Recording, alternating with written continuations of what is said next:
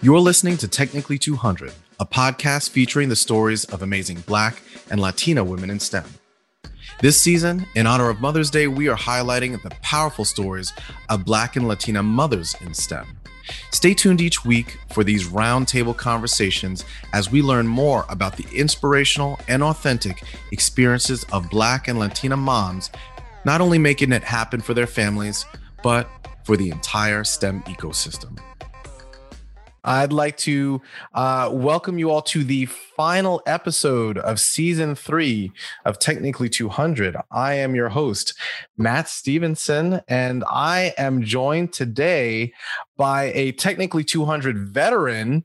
We once again welcome Marla Britt Fields. She is technical program manager at Nova Measuring Instruments, excuse me, and uh, Vianney uh, Garcia Osorio. She is a senior program manager at Wisk Aero. Ladies, welcome.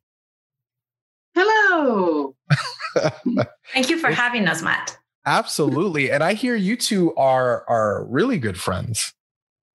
We are we go we go uh, i guess way back at least maybe not quite a full decade. Uh, we met at applied materials. I was in charge of the women's organization there and Vianney had started recently. We got hooked up as friends um, confidants. We even ended up being cube mates for a while. It was great. It is true it's all of those things and and i think it has got us through I don't know, four different companies, I think five different companies now.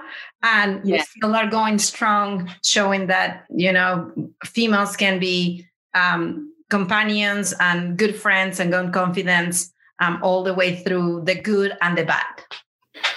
That that is absolutely correct, and I I love to learn more about this uh, after giving you all a proper introduction.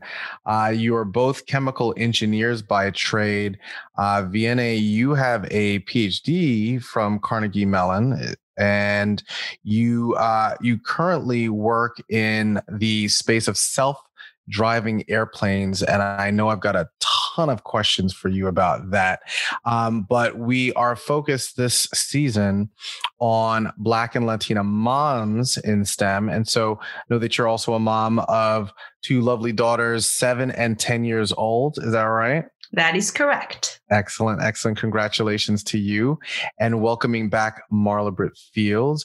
You also have a degree in chemical engineering from MIT, just MIT, just just MIT, you know, no no big. It's just a bachelor's though. Just yeah, a bachelor's. I'm not nearly cool unit. little, little, little, school up north, um, but you have spent the last uh, 20 years in STEM. You have a uh, one year, uh, excuse me, a four year old son. Um, uh, but you also are caretaker for your mother, which also takes up quite a bit of your time, correct? Yes. Excellent. Yeah. She is uh, a vibrant uh, exciting 78. we have some health issues, but uh, she's still she's still out there doing it. yeah, if I, rem- if, if I remember correctly, she keeps you on your toes, right? She doesn't miss a beat. Oh yes, oh yes. The other day, uh, my four-year-old asked everybody in the house how many bones they had broken. Um, and mommy had to be like, well, I've broken one bone. And daddy was like, I've broken one bone. Grammy, how many bones have you broken? Like 10 uh so and and i've been there for all of them so. Now now talk to talk to us about what has what brought you two together because you you mentioned Vianney that um, it is absolutely possible for for women to form bonds and work together. And I mean, I, I think that there are probably some tropes out there that would speak otherwise, but tell us a little bit more about how you all have forged this friendship and what it's looked like, especially um, over these last couple of years of, of being moms. So we became friends through, as Marla was mentioning, the women's working group at Applied Materials, and I was just joining brand new to the company, and there wasn't that many, there's not that many females on the field to start off with, right? And on my business unit. And so somebody that I knew from my previous work connected me to the women's group. And I you know, reached out and went to one of the meetings and I think we became friends almost instantaneously. Like Marla was like, welcome. And she just made me feel so, you know, part of the group um, quickly. And very quickly, you know, we start training, you know, I start asking questions about the company and about, you know, the culture, etc. And, you know, it was born instantly. And we both were in different business units and we were for about three years sharing you know stories um, organizing events for the women's network right making it stronger but also through that i think discovering all the um, you know all the other things that were part of who we are right? Being a mom he, her being a mom and a caretaker right? Uh, the struggle with our bosses the struggle with the work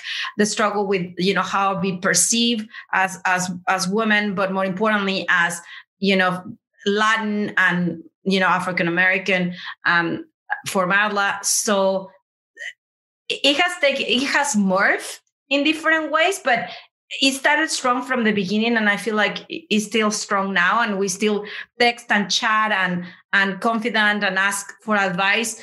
Really when we have some very deep questions and and when we're at crossroad which is interesting because uh, reaching out to, knowing that you have somebody that you can come to when you are at your highest but more importantly when you're at a bottom it's so important and i know that marla it's one of my pillars. It's one of the people that when i'm you know at the lowest saying hey I'm, i think i'm going to leave this work because this and that and that what you think i should do? And i know that it has been reciprocal right? I know that when she has some some issues there I, i've been there for her and i'll be there you know for a long time from now yeah. In fact, uh, when we were sharing a queue, right when I left Applied back in 2018, we actually interviewed for the same company at the same time for the same position. Um, without any of our other coworkers at the time knowing, we were sitting in the same cube um, and interviewing uh, with another company. And, you know, we even talked about it with each other. And we were like okay hey did you get this call? Have you talked what did you learn about it? What did i learn about it? Um, we talked about whether or not we were okay with each of us getting it. And we were like yeah we're like we want one of us to to move up and forward and you know get get this opportunity. Uh, so let's just keep going both of us. Yeah that's true. And i don't think that many people that many friendships can go through that. Um, you know, without and still being friends and being open about, you know, at that point we had to share like at some point in time we share salaries and you know offers and things like that because you wanted to be fair for each other, right? And you want to the ber- the best person to win. And at the end, Marla got it, and I didn't, and I was fine with that because I, I think I was I was happy that it was her opportunity, and it was you know something that she she deserved and I know that if I had to, you know, give away and this to somebody, so to speak, I'd rather be Marla than anybody else. I know that she's capable. I know that she's great program manager. I know how strong she is. So I was super happy. Right. But not many people I think it requires maturity on both ways. And I think that's that's how you can define our relationship, really. Well, so it's it's great to hear that you two had each other, but I'm I'm wondering as you know you have have both been in the space for for a while now and there's this uptick of or of of I'm not going to say uptick of support but rather uptick around the conversation about having support for for women and for minoritized populations particularly within STEM industries. But I mean that's that's taken time to even get where we are and we still have a long way to go. So what has that support look like for each of you within the space? And and what have you learned about what companies and employers can do to truly support um, those who are not in the the majority? Well since i uh, did interview and change jobs during this time of heightened awareness, I can say that I, I think it did help me in that regard. I think that they people were um, when I was interviewing more aware um, of you know, trying to increase their diversity in their companies, particularly for technical women uh, in their companies. Um, so, in that regards, maybe it helps me to get that first interview. But uh, you know, there's a lot of there's a lot to it to getting to the next interviews after that. um, one of the things that I can say, especially since I've moved between companies during COVID, during the, the height of all this uh, increased awareness for for uh, diversity and inclusion, um, you know, the company that I ended up choosing. So I had I had some options and some opportunities at the time when I left. Uh, applied uh, back here in the beginning of the year. Um, the companies that I was really interested in and was going to were the companies that were really open, were really honest about the job opportunity, um, I liked companies that were a little, let's say, a little more flat, um, not as much hierarchy. Um, I find that that is very helpful with being very um, clear and concise. Um, and that's very helpful for women and minorities to understand where they stand, um, is to not have a lot of random layers or confusing layers and, and um, to how things get done or how decisions get made, right? because that happens in sometimes when you're in really big companies, right? That you're like, wait, I don't understand how come I don't get a promotion, but somebody else does. And there were so many things that went into it that you have no say or you don't see. Um, whereas in companies that are a lot more transparent, you don't feel that way. So that's been very helpful. Yeah, I have to agree with Marla. I think transparency it's one of the big things that helps with diversity because um, I think when you start playing politics, you never know when you stand, right? E- either way, diverse or not, you don't know where you stand. But I think in diversity and specifically women, we do very poorly in highly politicized environments, right? Uh, at least I know that I do. So it, even though I I kind of learn how to navigate it through different companies. I'd rather not, right? And I'd rather say if you're telling me it's great because of these reasons and and you're transparent about it and I understand that, then we're all good, right? Then I don't have to go on uh, Marla says try to find out the backstory or you know whose whose game is it really and what is this decision really coming from? You're telling me one thing but it feels like it's another right? And and i think for, for minorities and for women specifically that never plays I, I have never met anybody that plays well in those environments right? With either of those characteristics. So i think for me it's it's it's the same way. And as a mom it adds a layer of stress that i don't need. I got a lot of other things going on. I don't need to worry about the politics. That is true. It's things at work too. It's a yeah it's a level of stress that i i'd rather not deal with if i don't have to. And and yeah i, I agree with Marla. that's that's where i am now in, in the company that i am. And and uh, and the balance right? I think another very important thing is it's it's the balance. I i, don't not so sure about it you know in in due to diversity but for a mom and i think for a parent in general right? Whether it's a it's a mom or or a dad or a single dad right? This balance of having to give you the space to certain days you know take a call picking up your kid right? And your kids being on the background noise and people laughing at it and being okay with that um, I, I think that is the type of company that i that i thrive when you are who you are with the entire package, right? Latina, mom, you know, engineer, program manager, right? All in one, because at the end of the day, we can't, especially now COVID has shown us, right? We can't separate too much our personal life from our, you know, professional life because it's all one big blob. If, if anything shows, right? We're seeing in people's houses, right? In people's kitchens, right? Doors being rung, right?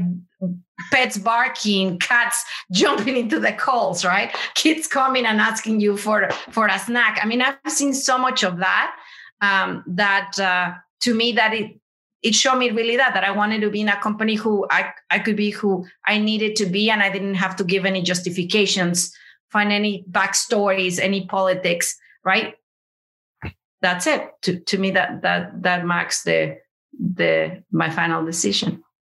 That's that's great to hear. And and so you know, um, one other thing that one there's one other thing that comes to mind when you talk about um, the, the, the characteristics of an organization that that attract you. Um, and I wonder about management. And I I think back to the roles that I've had. I've had probably about six jobs in my career, and the ones that I learned the most were the ones where managers had the grace and patience to be teachers. Um, and and I think it's interesting be, because I do I do I do have a question, but I want to preface this because I do think that there are people out there who would say and have said, well, you know, pick up a book, like figure it out. It's like, no, no, no, no. They like there there are certain things that have already been learned. And whether we're talking about efficiency, whether we're talking about access, it actually takes somebody to teach you.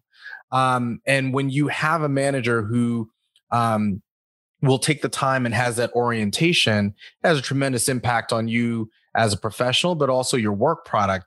And I'd love to hear about the role that that managers have played in your respective trajectories and, and also the decisions that you've made because you you've all sort of made transitions to different roles and and organizations. I, I can start um, and, and, this maybe a, a, repeat from kind of my part of my conversation that we've had before, Matt.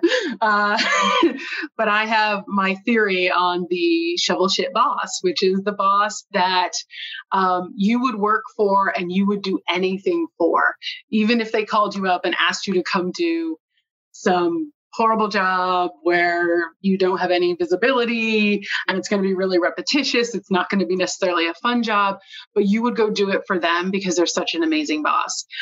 I have been lucky enough to have at least three of those bosses in my life. Um, I almost got to work for one of them again when I was making this last move. I was interviewing with her to go work for her again. Um, I didn't end up getting it in the end, but I was ready. I was like, it, it doesn't matter if they come back and say they want me, like that's where I'm going because I want to be with Lynette every time, anytime she needs me, right? Um, so uh, yeah, I I have made decisions on who I want to interview with, on companies that I want to interview with, based on who the management is. I have made decisions to stay at a company in a role um, because the boss was so amazing. And it can be not just the idea that they're willing to teach you and to be really open um, to teach you whatever it is that you need to learn, but it can also be that they are so flexible and there's so much trust. Trust is huge with your manager. And sometimes when you've got that trust built up, um, you don't want to go somewhere else and and and have to build it somewhere else. You you stick with that manager. I think empowerment for me has been one of the big things that, you know, good managers have taught me, right? Not only how to go the ropes, but empower you to learn and to learn from your and let you have the space to learn by making by doing mistakes right if after three months you had not made a mistake then i know that you were not doing your job right because your job it's you will learn from this job more than anything else and i want you to know the mistakes and yes let's go and correct it right? And then every time i've been somebody's manager i also remember that right? So when they make the mistakes i also tell them don't worry about it. I'm here for you. You you need to have that space and and and make mistakes and learn from them. And i'll be here for you all the time. And i think that's what a good manager has taught me. Besides the trust that that marla was talking about is this um, empower to make mistakes to learn from them. And then once you are mature enough right to let you go and and and grow and you know they'll be there for you but they will empower you to go and look for what you want and what you want to do. Um, that that to me it's what what a good manager in my career has looked like. Now we can also go the other direction. You can talk about what some of the not so good ones. I mean i've had i've had managers that have told me to go into a room and uh, yell and pound on a desk and scream at these people and swear at them to get it done. And I just want, I'm just like, as a black woman, I'm I, I can't do that. Like um, even if they did it this time to get it done, you're leading me down a road where we can't get anything done without me yelling and screaming. Um, you're you're hurting relationships by doing that. Um, and as a black woman, it means that I get typecast. I get put in a certain role. You're the angry black girl, you know, what have you. Uh, and I don't think that uh, when they come to me and they tell me to do those things, that they see it from my point of view or what it would look like for someone who looks like me to walk in a room and do the things that they do. Yes, true. Right? They put you in an awkward position of telling you what you need to do and how you need to do it. And I have always fought, fought back on that. I boss threatening me, right? Taking me to a room and make threats. Um, I got, I, I have my first share of bad bosses. Um, but um, but I learned even from that, right? You learn that when you're in that position to never lose it like that. And I also make mistakes as boss, right? One time I yelled at, at, at my team, and I will never forget this guy said to me, Today you came, I had you in a really high pedestal, and to came today you came below that pedestal. And I thought, oh my God, really? And and it made me think not because of the pedestal right? But because the damage that you might be creating to somebody by doing that. And so i did it once. I learned from my mistake. And i appreciated this guy's comment all the time because every every time you know i feel like i am getting there i always breathe and be like no i can never get there right? I got there once and now i'm going to stop before i get there. So I think I learned uh, from bad bosses, but I also learned from my own mistakes as being a bad quote unquote boss, even if it was for the one time, right? Yeah. And you're right. It it leaves a mark and it can you never know who what they're going to take away from that and who else they may use that against, right? It, you may not be the last woman of color that they have to work with or for. And now you have created uh, an issue for them. Yeah, you're creating a bias now for them, right? You you mm-hmm. are now creating a new bias that they will carry through, and they these bias might be passed on to others that they interact with, and that that is what that comment to me was was so eye opening, and I. I will never do it. Not even being a boss, but not even a product manager, not being an individual contributor. Never, never to lose it because you're right that is creating a bias for many of us, like women, Latins, right? Mm-hmm. Um, color. It's hmm. it, it goes in many ways, and so I think in a way to to go back to one of your first questions, right, Matt? It's it's the image that that we so many things that we're carrying with um, in in our day to day lives that we have to be aware of, and and you do because you don't want to create these for other generations and other people like us so i'm i'm i'm hearing how former managers have impacted how you manage and interact with other professionals. How have your children impacted how you engage with other professionals and how you conduct yourselves in the workplace? Oh my kids had changed the way that i see this world so much and i think they will be surprised to hear this. So dylan and kenzie if you're hearing this you have right? It's um I see these worlds through. I had my own vision of of who I was and, and what I was good at and and and that right. But being a mom had taught me so many things. Had taught me that there's struggle with things that you do every day that I I got it for granted, right? Like struggling learning how to read or write or read learning something new, right? I always thought like that's a challenge, right? And I I never got frustrated. Now I know what that frustration looks like. And it's not pretty. And so every time now I talk to somebody and I'm explaining something that I could I could totally see now the reaction through how my kids react, right? And knowing that they're gonna go there, right? They're adults, but they're going to the part of like, of course they don't scream and cry like, mommy, I don't want to do this and I don't get it. I don't get it but I can see in their eyes that I don't get it too. And so now I, I step back and I'm like, okay, what is it that, you know, what I'm saying, it's not, you know, setting out with you. How can I help you? Should we divide it in smaller chunks?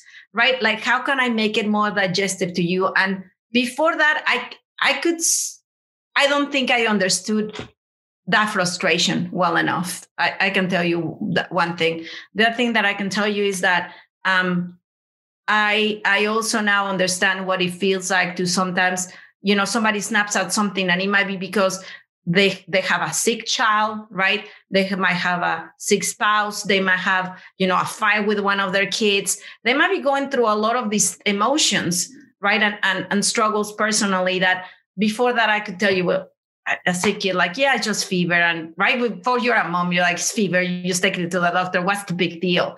Right. But until you're there and you're like, I'll do anything to make you feel good. Right. I'll, I'll, whatever it needs to do. I, I prefer to get sick that you get sick. I, I understand that so much better. But I think the frustration is one of those, the learning, right? One of my girls struggles with school and, and learning. And so I had had very candid conversations with engineers and telling me like yeah i have dyslexia. Like i didn't know until i was 34 years old. I, like i see the the world and the the documents a lot more different than you do right?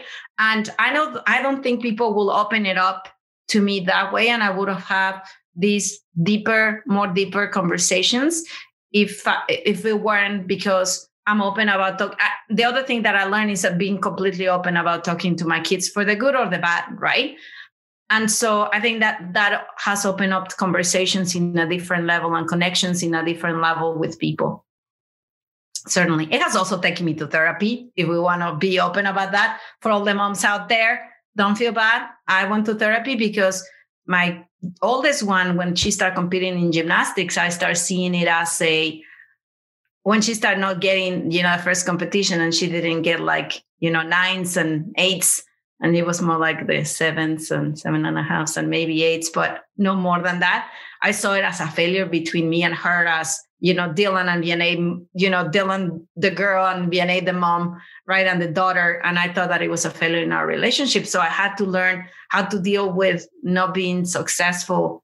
Um, what I thought it was success, right? Of course, then I you know, got to see that she's only, and she was six when she started competing gymnastics. Um, but it, it, so you can imagine the perspective, the skew perspective that I had as an adult, right? Like what the expectation of a six-year-old competing in gymnastics.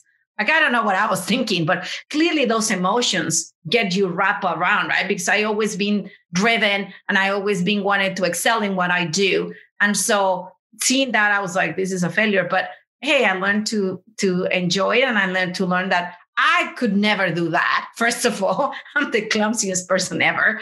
Um, second of all you are in front of a hundred people. You're a six year old you fell out of the beam and you come back and you finish your routine. Geez there's there's people that don't finish their work on daily basis. And there you are in front of everybody. So i i learned to respect my my girl on a completely different level um, that I wanted to do, but that's what it took, right? It took me therapy. It took me recognizing that I had a problem, that I was like yelling and screaming at these meets. And th- so after the second meet, I told my husband, I can't go until I solve my own problem because I don't want to skew her and make it feel you know bad about what she's doing because it's not her fault it is my fault she's doing the best and i get that so i have to you know recuse myself of doing it and moving on so uh, yeah, sorry for the long answer, but I'm I'm very passionate about what what um, what my kids have taught me um, in this process. And and it's true what they said, right? I learned more about being a mom that I have learned about any other thing that I've done in my life, and that is pretty. I'm pretty sure that that will be true um, for the rest of their lives and mine. And you know, we're only starting right? 10 and 7 i still have lots of way to go. So i'm sure that there will be a lot more therapy sessions and moments of uh, frustration on both sides but um, i'm looking forward to it because I'm, i think i've become a better person. I've become a better program manager and a better mom because of them. I too have uh, done some therapy uh, between the caretaking and the, the, of both my mom and my my son. Um, putting me in that kind of Oreo generation, that middle middle generation where you're providing care for for older and for younger at the same time. Um, I have I too have have done therapy, had to deal with my own issues, my own problems around that, uh, be it not having enough time for myself, which is a constant struggle for all moms everywhere. But once you're Oreo generation, you get pulled in both directions. Uh, it becomes even even deeper. Um, yeah, it's. Uh, I would recommend it to anybody who needs it. I second that. It's it's and I mean it's not recognizing of any weakness. It's actually to make you better. You you feel so much better and you become a better person because of it. But I know there's a stigma associated with it, and that's what I always every time I get a soapbox that I can say that I will because I think it is important to recognize um, that it's there's nothing wrong with that. It's perfectly normal and it will make you better. You'll feel better you'll emotionally and you'll grow. And nothing wrong with it. Yeah. Nothing wrong with a little therapy. It improves it improves your relationships with everybody else around. It you. does. It really does. It really does. It really does with your spouse, at work, right? And obviously with your kids, or in the case of Marla with her her mom, right? What you know, you all have had very successful experiences, and you know, if you know, there's no way that you can boil it down to one thing, or well, let me not speak for you. I would assume that you wouldn't boil it down to one thing, but what would you say? What would you attribute much of this success to? That's a super interesting question. I think it's never giving up. Like, no matter how hard the problem is, it's always try your best, be kind uh, with yourself or with others, right? And keep the tomorrow there'll be tomorrow right? So you can get, give it another try tomorrow. Um, i think that's what it is right? I i that's the philosophy that i go by in everything that i do. And that's the philosophy talking about my children that I, my girls that i tell them every morning right? Um, own your story right? Own who you are how you do it why you did it. If you make a mistake, own it, right? Say, yeah, it's me. This is why I did it. I'll learn from it and I'll move on. And then you try your best the next day and you do the same thing and do it do it kindly, right? Doing it with and if you make a mistake, do apologize, right? If you do hurt somebody and then later on at night you're thinking, oh man, I, I, I shouldn't say that, right? Then the next morning go and say, hey, you know what? Yesterday I, I think I came out of place because of this or that, right? I apologize. I think it's it's it it, it gives you a greater intake in life, and uh, if, if anything, it will make you feel better as a person that you were able to say that, right? And I think in the other hand, I never heard anybody that tells me like, "Oh, I'm so sorry, I, I don't think so," right? And even if they think so, hey, you're a better person because of it, right? At least not, it's not on you, and whatever they do with it, it's it's whatever the person wants to do with it. But in general, people are very kind. I never never hold a grudge. Hopefully, if there's anybody out there, don't hold a grudge. I'm sure that I did it without intent, but uh, I think that's what I will say for me. Um, and I, for me, I would say to attribute my success, um, it's it, might be a little cliche, but it is one of my dad's sayings that he said was uh, you're going to have to be twice as good as everyone else to be considered half as half as good right? Um and so going into the world that was the talk that i had from my dad. Um and so i kind of took it to heart and i believe that that is the way i have to be in the world and i just have to be twice as good. Sounds familiar. that, sounds and feels familiar for sure. Um, well, um, I'm going to end with three questions for both of you ladies. Um, and and yes, that's right, they're back. So uh, so. but I, I, I like to keep it spicy, so uh, you're not going to get the same ones. Ooh. So here we go. Question number one your favorite dish, favorite dish that is made for you. Not that you're making for someone else, favorite dish that's been made for you. I love poke bowls. In fact, today is my birthday. And so that's what I got to have for lunch. I had to choose whatever I wanted, and I had poke bowls for lunch. I have to say that chilaquiles. My husband made for me for Mother's Day this year because by COVID we haven't been able to go anywhere. Normally I get my fix when we go on vacation in Mexico and then I eat chilaquiles for breakfast every day for a week and then I'm like, I'm good for the year. This year we haven't gone anywhere. So for Mother's Day he made me chilaquiles and they were a killer. So chilaquiles for me. Man, your favorite 90s song on repeat? Uh, right now, I would say, I think, it, I don't know if it's 90s. Uh, Golden by Jill Scott. It's definitely not 90s, but I, w- I will allow okay. it. All right. That's the one that's on repeat right it's now. It's your birthday and it's a good song. you know what? Any of Alanis Morissette songs. Something yeah, I think ironic is probably the one that is is keeping it on my head right now. Yeah, ironic. That's it. And last but not least, your favorite memory with your kids or kid?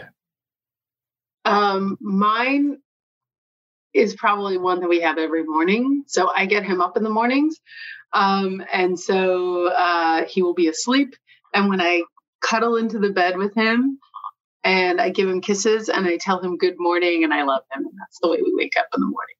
I have one for each of my kids. So for my little one, it's um every time she gets super frustrated or she like loses it and can't like get a hold of it again. Um, I had this um song in Spanish that I her nickname in Spanish is um, Little Cotton Ball. I don't know why when she was born, I saw her and I thought of a cotton ball. I don't know why. So I, I call her my little cotton ball in Spanish. And so when she loses it, I call her that and I like rock her back some forwards and we have this song. And so I I I sing it and all it says is little cotton ball like over and over again, right? And at the end I ask her, what's your name? And she always says, "Bolita de algodón. And so oh. which is little cotton ball. And I I think that's one of my favorite things that I do with her that even until this day, sometimes sometimes she comes from they go to a distance learning during COVID. So she comes from there and she opens my office and she said, just call me little cotton ball. And so like little the ball. And then I hook her and then she goes and runs. Um, I think that's it. And then for my oldest one, um, she um, she has to have routines, right? Every night. Uh, so when we were little, we used to sing like all of these repertoire songs like Skida Marinkerdung and um, Little um, Twinkle Twinkle Little Star every night. And oh my God, if that songs were not there, didn't matter what happened. You had to have some sing those songs every night. And uh, and I think that I have that that memory embedded in my head of me singing to her every night. Um, that I think is one of my two favorite songs, or songs, moments, memories with my kids. I love that. There and they'll remember that always. I'm well, hoping. Yeah, no, absolutely. I my my mom used to sing, she used to wake me up with this song um called Mother Duck. And uh she she sang it to me every morning until I don't even know how old I was, maybe like 6 or 7. And uh I remember I still remember it and uh, I tried to sing it to my kids. They're not having it. So maybe, maybe, I needed to change it up. Father I Duck. was going to say that. Find a new song, Matt. That's what it tells you. Find the song for your audience. Yeah. yeah. they they they don't um I I was the only hugger in my family growing up and uh, I try to hug these kids they're not having it. They're like he's like you're the the the beard you know, I have to shave every day if I want to hug in this house. But um, you know, hey, we'll get there one day. Ladies, it was such a pleasure speaking to you both and and learning more about your your experiences and just how much you've accomplished. I know that we're our audience is going to walk away with so much. So so thank you for making the time this evening. So thank you. Thanks again for listening to today's Technically 200 episode. Don't forget to subscribe and visit us at technically200.com.